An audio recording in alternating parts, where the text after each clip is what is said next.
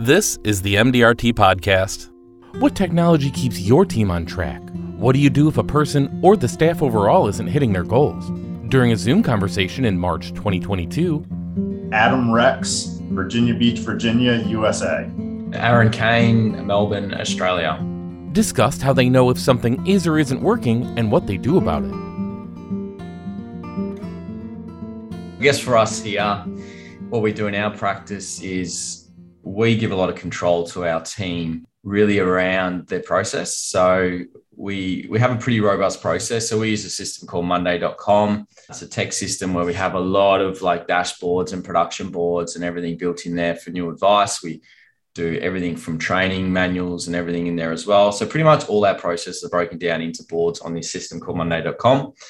And what we tend to do is just try and go, look, how do we be more efficient? How do we get more growth in our business? And that's actually a theme for our company for this year. So we always sit down at the start of the year and go, let's work out a theme for the 12 months ahead. And we came up as a team efficiency and growth. So how can the team be more efficient to drive more growth? That's our key concept for this year. So a lot of it is we're giving our team mini projects to do or getting them to come up with projects on how can they make themselves more efficient. And a lot of that does come down to the marketing and the process aspect behind it. So every kind of month or two, our teams are getting together in the office and sitting down and going, look, how do we get that 1% gain or a little bit better with this system? How do we make it more efficient? How do we uh, give more value to the client? And it's just about those little wins to really just reassess where we're at and just try and get it that next bit better and better each time. And those little things might not mean a lot, but when you add up five or six or 10 of them through the year, it can be quite substantial to, I guess, our process and our marketing and how we do business. So that's probably a big thing for us in our business and, and shows a lot of our culture because um, it allows the team to have a bit of bit of say rather than just me as the owner telling them do this, do that. This is how I want it done. It's actually giving it back to them. So when they own the process, actually do spend a lot of time and wanting to better it and um, better themselves as well at the same time. Yeah, Aaron, I think that's a great point. And as we get started, I just wanted to say I'm not positive that my wife would ever listen to a podcast of mine, but I do have to say, with an Australian accent, there is 0% chance she's not going to. Yeah, so you're killing it and killing me with my American accent. So I might try to pull off some British here in a little while. Please don't. Um, no, I, I, love what Aaron said. and I agree 100%. Ownership is a theme that we actually implemented actually right before COVID. And so we kind of dragged that out. So we have an office manager. And one of the things that we have really pushed is the idea of hey, you own the marketing process, you own the review process, you own all of these areas. And our job is to help guide and direct, but not to overstep our bounds. And there's the idea that sometimes, since you're the owner, that you're going to put somebody into their lane. What we basically said is, hey, we want your ideas. And if you're way off track, we might give some corrective guidance, but just allowing the team. So we don't use Monday. I've heard of that. I've heard it's a great system. We use just our CRM system that kind of runs everything for us, which is Redtail and we have workflow processes that we all built as a team. And once a quarter we get together in the conference room and we whiteboard them out and say hey is this still how we want to be doing it? And everybody gets a voice and says so our paraplanner can say hey this isn't working. You know it's supposed to be that catherine calls and then i follow up but that never works. And so we're willing to dissect the entire process and kind of start all over again yeah, that's a good call there. Definitely, I think coming back together as a team and then looking at from start to finish, and usually find we try and do that as well, at least a few times religiously a year. And you find that, hey, why are we doing these three or four, or five steps in this process now? We actually bypass them now and we, we get it done the same way, more efficient and, and more delivering more value. So, yeah, it's a good way to just go, why are we still doing the old normal? Because world's changed and what we do is different. That's great. Yeah, that's perfectly stated. And it's going to keep changing, right? And we're foolish to ever assume that whatever system we have in place today is going to be the most efficient system.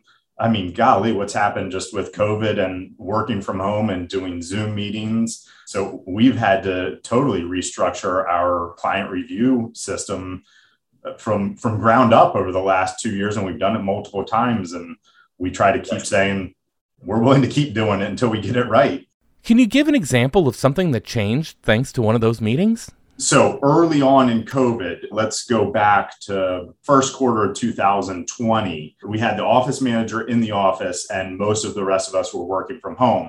So we lost the opportunity to sit in front of each other, even in our own office, and to whiteboard things. So we literally pulled up the whiteboard in the Zoom application, and Catherine, our office manager, imported our process for client reviews that we had in, in Redtail and we just started pulling the pieces out saying okay this is no longer going to work right? And nikki our receptionist would make a phone call and then would give the client three different options of dates and one of the things that was happening was that my partner and i were overbooking ourselves or, or overstepping our calendars because we weren't used to looking at each other's calendars so i guess the best example was that catherine said hey, we're restarting this entire process from ground zero. We need to have a better shared calendar solution. So we switch over to Calendly so that my partner could see my calendar, I could see his. The staff was able to keep up to date with our calendars.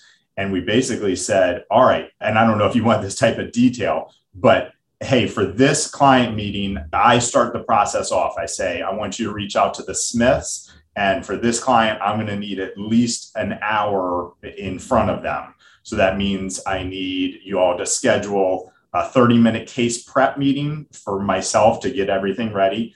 Then I need 15 minutes before the meeting to make sure all my technology is good. I need 30 minutes after the meeting to get all the notes. And then we created a shared document strategy, which during the meeting, I'm taking notes and we identify the tasks that the staff need to take away from that meeting.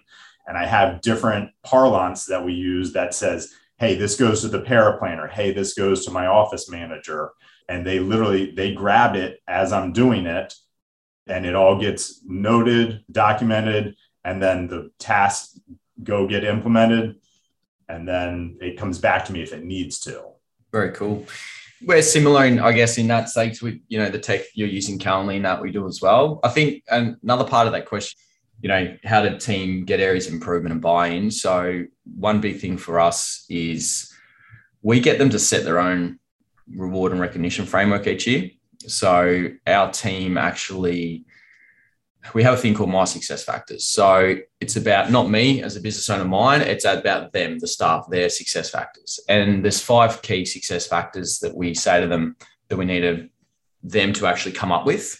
So number one's around activity. So we say to them, look, what's the most significant part of your task in your role that's associated with to ensure that you've got success?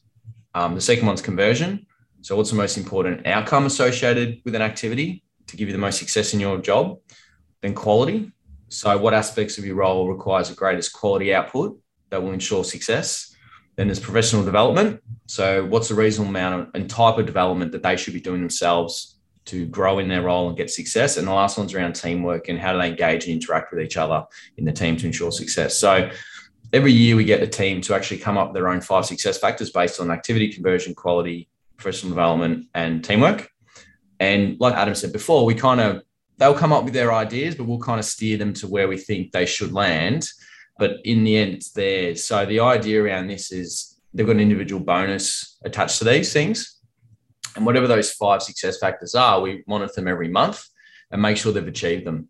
So they'll actually put time frames around these success factors. Say, look, I've got to get this activity done within one day as soon as it gets to me to be successful. I've got to get convert this file from here to here in two days once it comes to me. I've got to make sure I don't have a mistake on the advice document for quality. I've got to do a certain amount of reading each month to pull my knowledge up or do some professional development strategy sessions with other people and and I've got to engage in our team agreement with our teams or something. So something along those lines. And what we find is that the team have that. They've built their own performance framework for the year that's linked to a bonus at the end of the year as well, monetary. So we really find that they are stepping up all those processes. So because they have built this success factor for themselves and they know if they achieve them, they're going to get a bonus at the end of the year. So it's really encouraging them to actually re-look at all these success factors, these processes they're involved in, and actually streamline and make them better.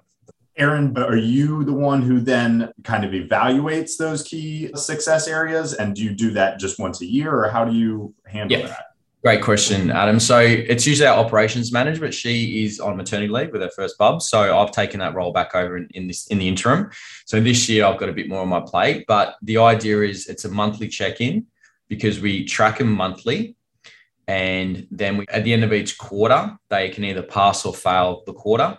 And then we obviously at the end of the year as well. So it's really done every month. And the idea around it is to win their bonus or reward at the end of the year they have to get all five of those success factors completed in the month and done with quality and actually done correctly mm-hmm. to pass the month. But then I allow them to fail one month in one quarter and they can still pass the quarter and they can fail one quarter for the year and that's it. So I give them a little leeway and a bite of the cherry here and there to actually, I'm not too strict on it, but it, they have to perform pretty well to obviously get it done throughout the year. So if they slip up one month or one quarter, they can get away with it. But obviously, that's going to drive them to be more efficient. So, and then, yeah, there's a discussion around how that works at the end of the year and when they're paid on it. But I usually set a target or, uh, I guess, a bonus pool at the start of the year. And then it's a potential for all the team members to actually participate in that. That's great. Sam learning on this as well. We implemented something similar. We called them KPI, key performance indicators. And we only had four. And I don't remember off the top of my head. We have recently zoomed the lens out a little bit and don't want to, mm-hmm. Probably the third time I've brought up COVID in this conversation, but so I don't want to blame COVID for everything. But we found that it was harder for us to do that level of management, which is more of a, a, criticism on myself than anything else. But what we basically said is hey, uh, assets under management is a, a pretty significant portion of our business. And we pulled the covers back and we said, hey, here's our numbers. Here's where we are. Here's where we want to be by, you know, every 12 months, we have these markers that we're trying to hit. For example, you know, we say that we want to have at least a 5% growth in assets under management is our bare minimum, even if the market's down. And so then we incentivized our people by saying, hey, for every multiple over 5%, in other words, if you if we can drive to 10 or higher, we give them a portion of the profit share on that growth. So I, I like your approach though. You probably have a better grasp on what's happening day to day. Yeah, look, that's the day to day stuff on the individual. But like you, we also have a business metric as well. So our bonus pool is, is based on two things. So 30% potential for the staff is on their five success factors, their individual performance, and the other 70% is driven by business performance. Okay, and yeah, okay. you we're saying similar, we use just the EBITDA though. So obviously our profit after tax and for interest and, and so forth. So yeah, we use EBIT model. So we determine at the start of the year, all right, this is what our EBIT, we want the EBIT to be, be for the year. What do we need to get it to? And then same thing, then if we achieve that, and if we achieve between zero and 5% above, they get, say, half of that 70% portion of the bonus. If it's between 5 and uh, 10 or 5 and 9.99, they get 75%. Over 10% above that EBIT market, like a stretch target, then they get the full amount of that bonus. So very similar to you. So we, we have the two. There's yeah, so business performance related, but individual performance. So I think it was important for us to reward people, even if the business doesn't go how we want for the year because there's outside things that they can't control. We still wanted to reward the staff and say, well, look, you killed it this year. You actually did the things you're going to do. You improved this process. We can now see clients a lot quicker. We can now got capacity to have more meetings and get advice put through the pipeline a lot faster because of those improvements you've done. So we want to reward you on that. So we've got those two metrics, I guess, individual and then business. That's great. That's the end of this month's episode. If you'd like to subscribe, you can find us on SoundCloud and Spotify at MDRT Podcast. Thanks for listening and see you next time.